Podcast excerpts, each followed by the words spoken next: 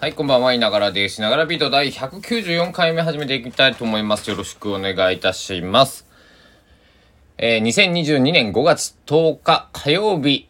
21時14分、夜の9時14分でございます。皆様いかがお過ごしでしょうか？えー現在高松市の気温がですね、えー、19.1度。はい。えー今日最高気温22度でした。で、えっと、さっきちょっと外を見に行ってきたんですが、お月様が見えてます。半分ぐらいのね、お月様で。えーただね、ちょっとうっすら雲がかかってました。なのでまあ、まあ今日一日ね、えーまあ、でもね、夕方ぐらいも普通には7割、8割ぐらい晴れで、時々曇りぐらいでした、高松は。あの、天気予報は曇りってなってましたけど。えーで、えー洗濯物もして、えーまあそんなにね、気温は22度。まあでも昨日よりは暖かかったけど、えーちょっと夜、やっぱ日が落ちて寒いなとか思ってたんですけど、それでも19度。えー、室温の方もね、僕手元の、えー温度計20.5度、20.4度に今がありましたけども、えーまあ20度ぐらい。ということなんで、まあ、ちょうどいいといえばね、ちょうどいいんですけど、温度差がね、ほんとね、激しいですよね。あのーえーいつの放送だ？温度差が激しいっていうね、えー放送しましたけども、何回か前にね。で、明日はね、えっと、に、午前中、こう夜中から雨が降る。みたいで、高松は。でもその後晴れ。まあ、午後以降は晴れ間が、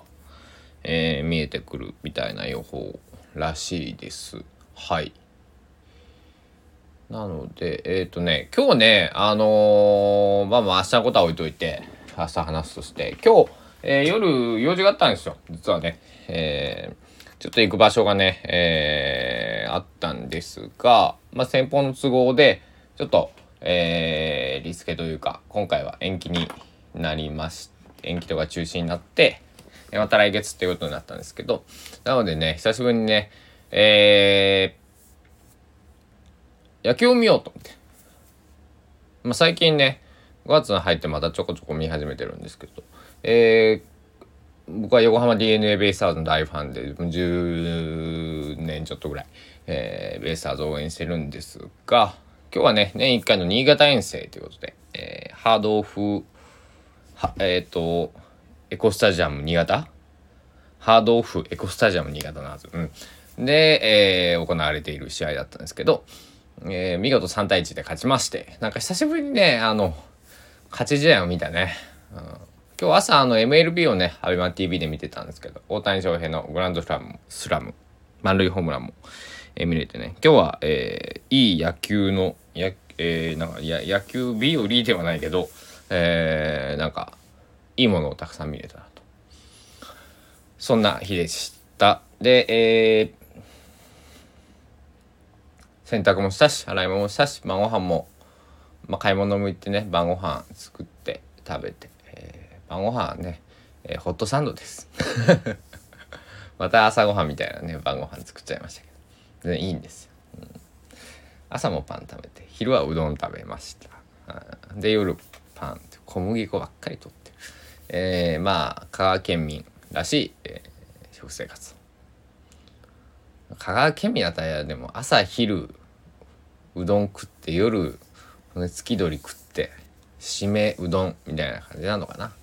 えーまあ普通にね居酒屋とか行きますけどもちろん昼あのなんか和風の定食食べに行きます。まあでも昼どうする？うどん行く？みたいなね。あのうどんかそうじゃない人かっていうのにね大体ねえーなんだ一組以上の時はねこうねあの10人20人いるような時は分かれますけどね、えーまあ、大体県外から来た人たちはね、えーうどん行ってまあ僕らはいつも食食べてるんでまあ、えー場所によってね、えーその近くで、えー自分の好きなうどん屋があったらうどん屋なとかね、えーまあ、場所によってねいろいろ違いますけども。えー今日は久しぶりに久しぶりにというかえー何も考えず今喋ってるんですがうん。まあでも野球勝ち試合見れたんで嬉しかったな久しぶりにね、えー良かったですよ。で家の家事もできて、えー、ハッピーハッピーですね。あの排水口お風呂の排水口排水口というかお風呂にこう洗面所みたいなこうなんだろう。洗面機能みたいなのがある家で。洗面所は独立してないんですね。で、えー、そこは詰まってるんでね、えー、さっき詰まりを直したりとかね、えー、していたんですけども。そういうちょっと地味な作業もできて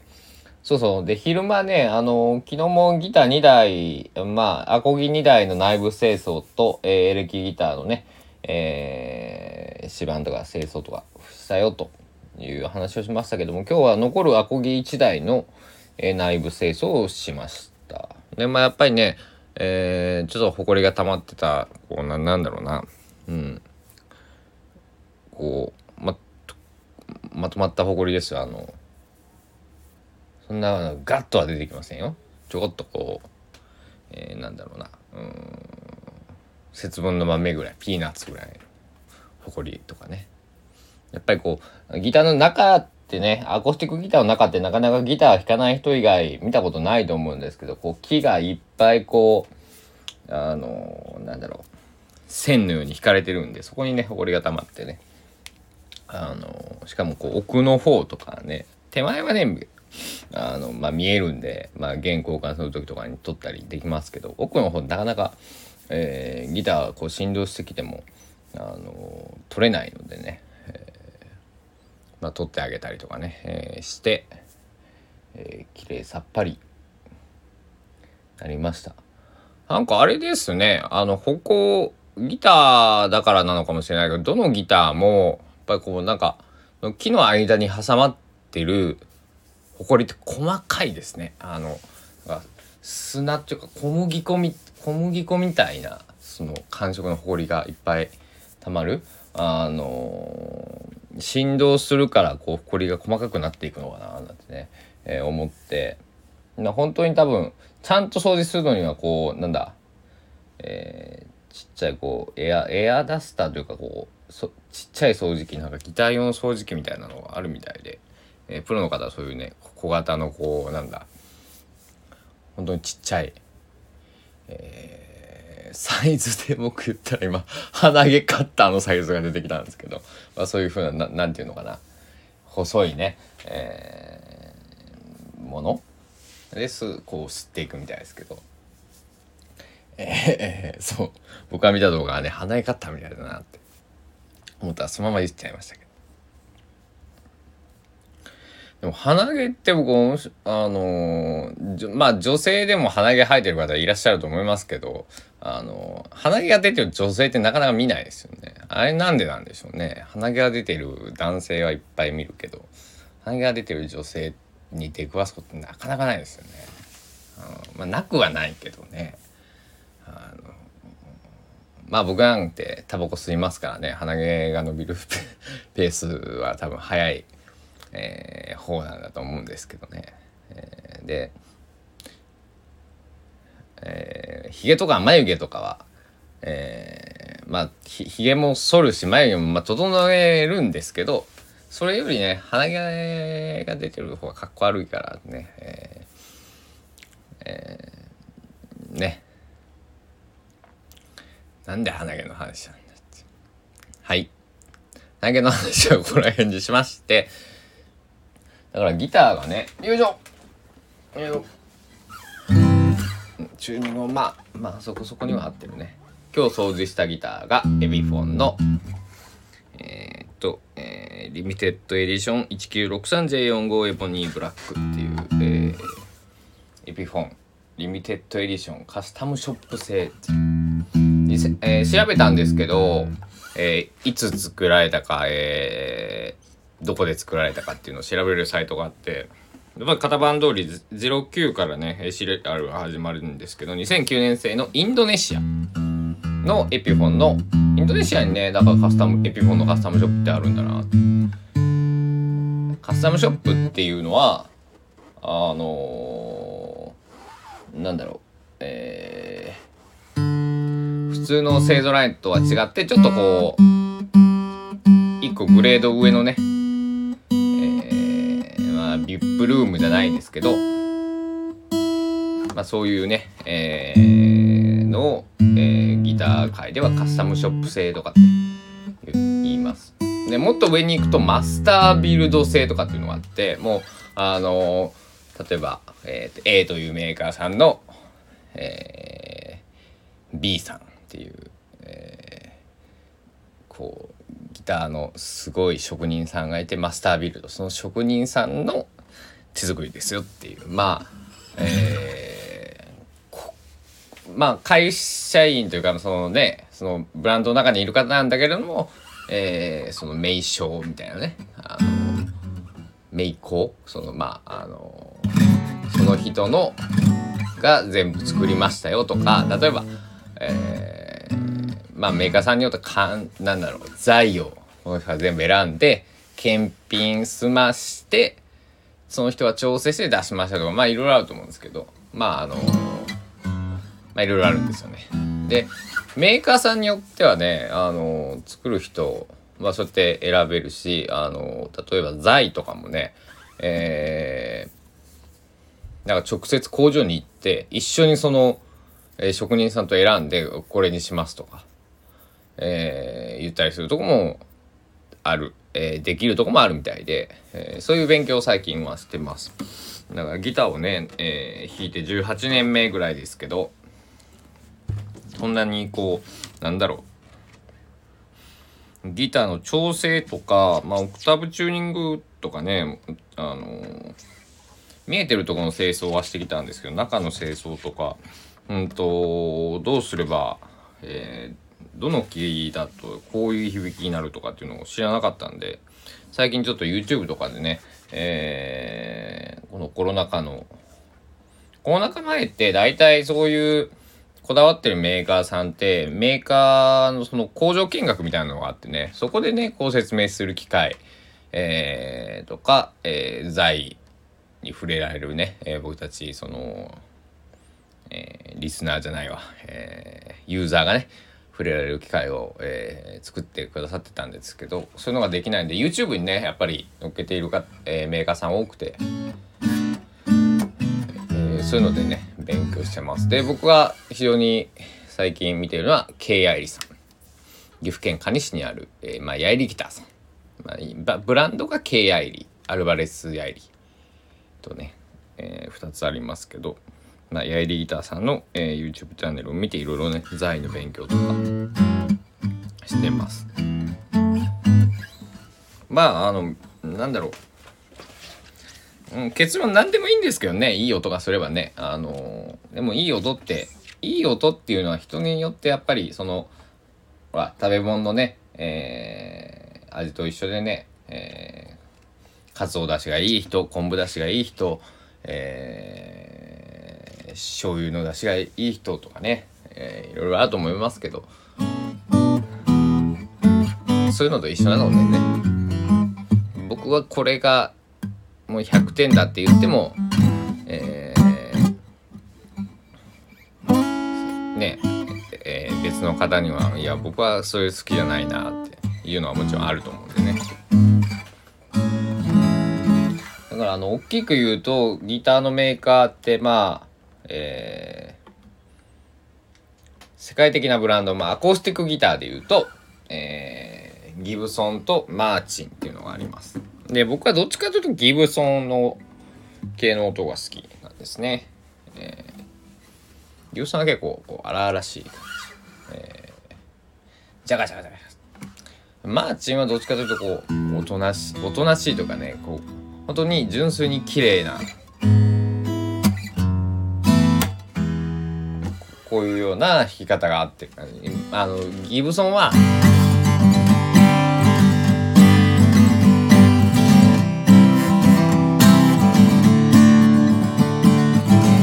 みたいなねなんかこういうのが合ってるようなまあ大雑把なイメージで言うとこんな感じです。はい。まあエレキギターもねフェンダーギブソン。うん、マーチンはエレキギターをまああの作ってないはずなので僕の知る限りは。ギターはエレキは僕フェンダー派かな。いやでも家さんさんセミアコフェンダーフェンダーだと僕テレキャスターが好きで、えー、ギブソンだと、えー、あれが好きです。今 ES335 系が好きでセミアックが好きであとでもグレッチ。グレッチやっぱ憧れますよね。カントリーゼントルマンやったっけな。っていうのは僕は、えー、すごい好きです。今あの1000円ギターに持ち替えました。この1000円ギターもね清掃してまあ、えー、今日で2日目ですけど表の板がねあのー、振動が来るようになった気がします。うん。どうかは分かんない。こんなあれですけど。あんだけ掃除をしてあげたんだからな表の板も振動してくれるだろうって。いやでもねこの1000円ギターまあ汚れてたね。外の埃とかねあもうすごかったしそれはねもう買ってきた日に全部磨いてあげて細かいとこも、えー、綿棒とか使って掃除したんですけどうん。中もなかなか荒れていて。まあでもその1000円ギターでね勉強できたんでねあのー、いきなりちょっとえー普通に使ってるギターの内部をやっぱりね、えー、アマチュア、えー、がギターのそのね、えー、僕は作るプロでないので、えー、まあ作ったこともないのでね、えー、こういじってみてでも面白かったですね。うん、オベーションっていうギターチューニングがちょっと出てます。これはね後ろがこうあの飛行機のね材料とかに使われるような硬い材を使ってます。で、表だけこれは木なんですね。で、えー、これがすごい掃除しやすかったですね。後ろこう丸くなってて、あの、そのブレーシングっていう木のこう、こういろいろいろんな形 X とかこうまっすぐこう何本か入ってたりとかっていうのはないのでこの表のトップの板のとこだけなんでものすごく掃除しやすかった。もう手入れてあのー、あれですよ。あのクイックルワイパー的なやつ。で後ろは拭けるんでね。あ普通のギターだったら木で細かいこうなんだろう。こう斜めに木を切ってあったりとかするそこに引っかかっちゃうんでね。そういうのはダメですけど。オベーションはそれができるんで。すごいなと。だからあの掃除はめちゃくちゃ 掃除のしやすいギターっていう。あの全然演奏とかユーザビリティに関係ない。でもあのー、なんだろう。結構掃除をするって埃を取るっていうのはやっぱりね振動っていう意味であのー、何有意義というかあの意味のあることみたいなのでね、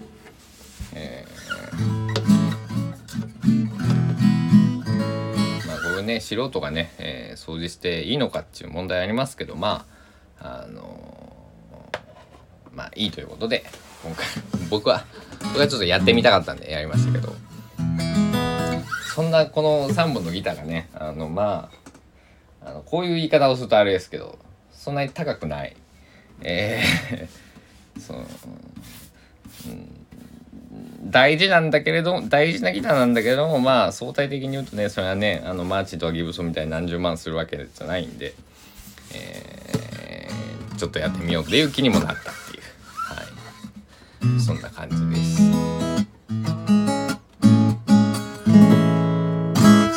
3本ギター今ね弾いてみたんですけど皆さん音の好みとか、えー、音の違いひょっとしたらこの、えー、スタンド FM 越しにも分かったかもしれません。ま生で聞くとねもちろんあのあれですよあの違います。ね、生で聞くのもその本当にこういう風に弾くのとなんかアンプとかこのライブハウスとかで PA、えー、まあ、スピーカーをね、えー、電子的に通した音を聞くのとでは全く違いますね。うんえー、そういう風なとこも面白いですよね。だからあのえー、街を歩くのも面白いし街を自転車でサイクリングするのも楽しいしっていうような同じ街でもね、えー、車で行くのとえー、じゃあバスで行く電車で行くとまた景色は違いますけども、ね、晴れの日雨の日曇りの日嵐の日。ギターもね、えー、そんな感じでこれから梅雨というか湿気の多い時期に入っていきますが湿気を含む時、えー、ギターは木なんで、えー、膨らんでいきますね。そして、えー、また状態が変わってきて。まああんまりねギターにとっては、えー、日本のこの湿気、えー、っていうのは良くないとされてるんですけどまあ仕方ないんでね、えー、ケアをね、えー、何年も、えー、高松に来ては来てからほほとんどねケアをねしてあげれえー、てなかったギターたちなんでね。この今、オベーションっていうギター、まあ、45年とか50年前のギターですけど、まあ、木も割れちゃっていてね。まあ、これはね、僕がもらった時からね、割れてたんですけどね。もう木が割れちゃうとね、いい音がしないとかって言われるんですけど、でもそれでも、えー、いい音がしてくれていますんで、えー、一番僕の持ってるギターの中で、えー、いい音がする、えー、あと希少価値のあるギター、えー、残念ながらそのヴィンテージ的なそのなんだろうあの金額的な価値はないんですけど、えー、なかなか珍しいギターという。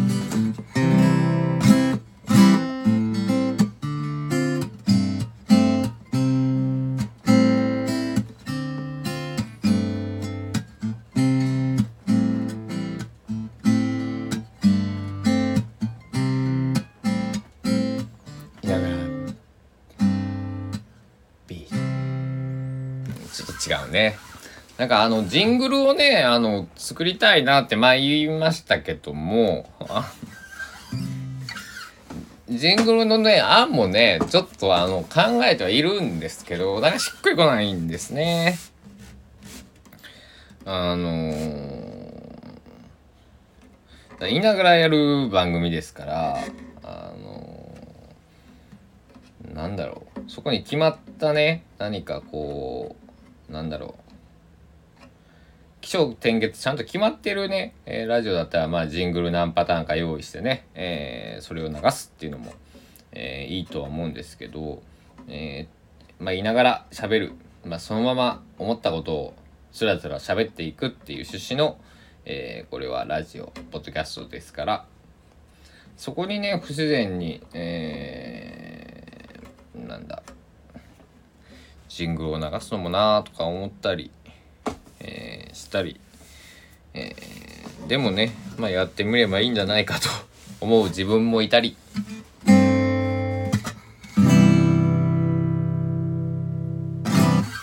まあ、こうやってね、最近ね、ギターを抱えながら、えー、放送、収録することが多いので、まあ、それでも十分かなと思っています。皆さん疲れてませんか？ゴールデンウィーク明けのお仕事いかがでしたでしょうか？なんかジェットストリームみたいになってきて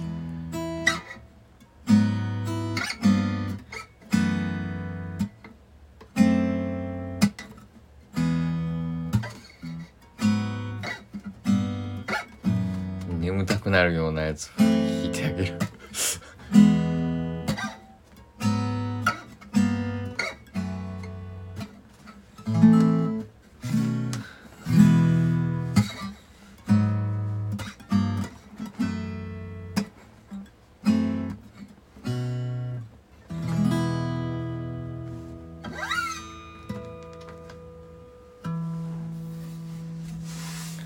いうわけで、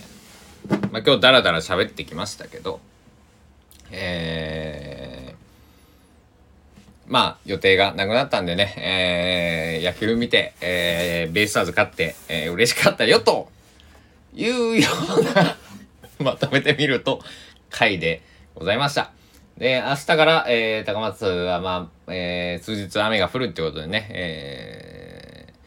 ー、洗濯物が溜まっていくのは、えー、憂鬱なえー、言いながらでございます。皆さんもね、えー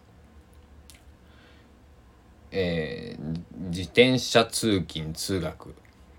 の方とか気をつけてあのあと電車とかバスとかも遅れたりね、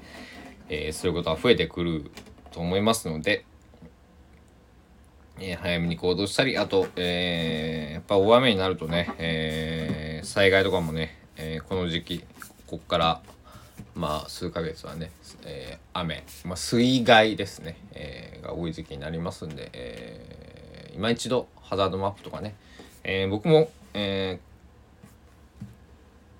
最近また、えー、時々変わりますんでね、ハザードマップもね、えー、例えば10年前に引っ越してきたとか、家建てた、えー、10年前に見たから大丈夫じゃなくて、1年に1回とか、まあ、数年に1回とかね、変わりますんで、えー、高松市ハザードマップとか、えー、高知県ハザードマップとかね、えー、練馬区ハザードマップとか調べたらすぐ出てきますんで、えー、津波の時、えー、地震の時、えー、水害の時火事の時、えー、大体それぐらいかな。もう一個なんか土砂災害の時とか、えー、出てきますんで避難所とかね、えー、自分の住んでいる場所通勤する場所あとよく行く場所、えー、あとね大切な人とか家族とかね、えー、実家とかね、え、そういうところを、え、確かめておくと、え、備えあれば憂いなしという言葉ありますけど本当に、え、そうだと思います、え、自分の命を救うことが、え、大切な人のの命を救うことにもつながる。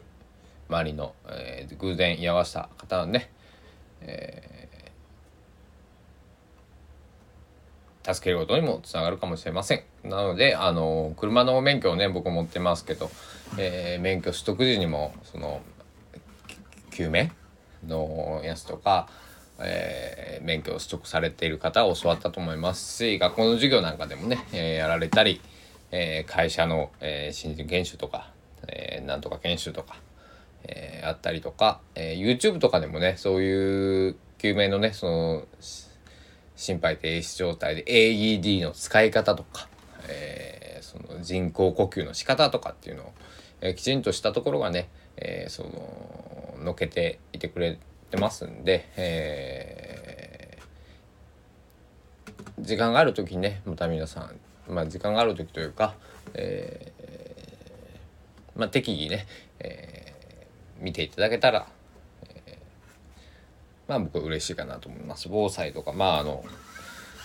何百回もこれから、えー、何千回も何万回も言っていくと思いますけども、えー、高知県佐喜市っていうね、えー、津波にね何度も襲われてきた、えー、ところで生まれ育って、えー、ますから、えー、地震津波あと水害もね、えー、僕は自分が住んでいた家は使ったことないんだけども、えー、おばの家とか、えー、友達の家とか、え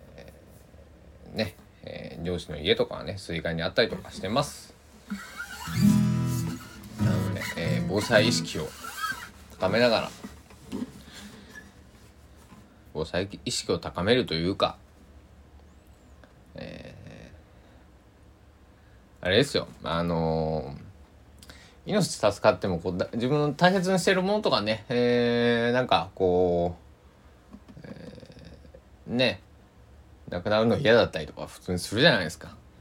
えー、お金例えば300万円貯めて大好きな車を買ったとかね僕みたいにじゃあこの、まあ、値段はそんなしませんけど1桁万円ですけど大事なギターがね水没しちゃうとか例えば地震で、えー、倒壊家が倒壊して壊れちゃって弾けなくなったとかねそういうのは嫌なんでね、えー、そういうのを防ぐためにも、えー、皆さん、えーぜひ、えー、一度ハザードマップを確認するのも悪くありません。ということで今日は、えー、なぜか、えー、ベイスターズが勝って防災の話をして終わったといういながらビート第194回目になります。行くよっていう194 One Night for 行くよっていうような回でございました。皆さん、ご清聴ありま、ありがとうございました。えー、よかったら、いいね、えー、コメント、フォロー、えー、S 各 SNS、えー、コートでの口コミでの拡散など、えー、お待ちしておりますので、よろしくお願いいたします。では、今日も、えー、皆様が健康で過ごしたことを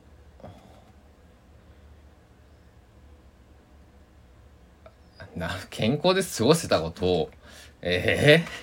ー、じゃあね、健康で明日も過ごせることをお祈りしながら、えー、終わりたいと思います。では、ご清聴ありがとうございました。お時間です。さようなら。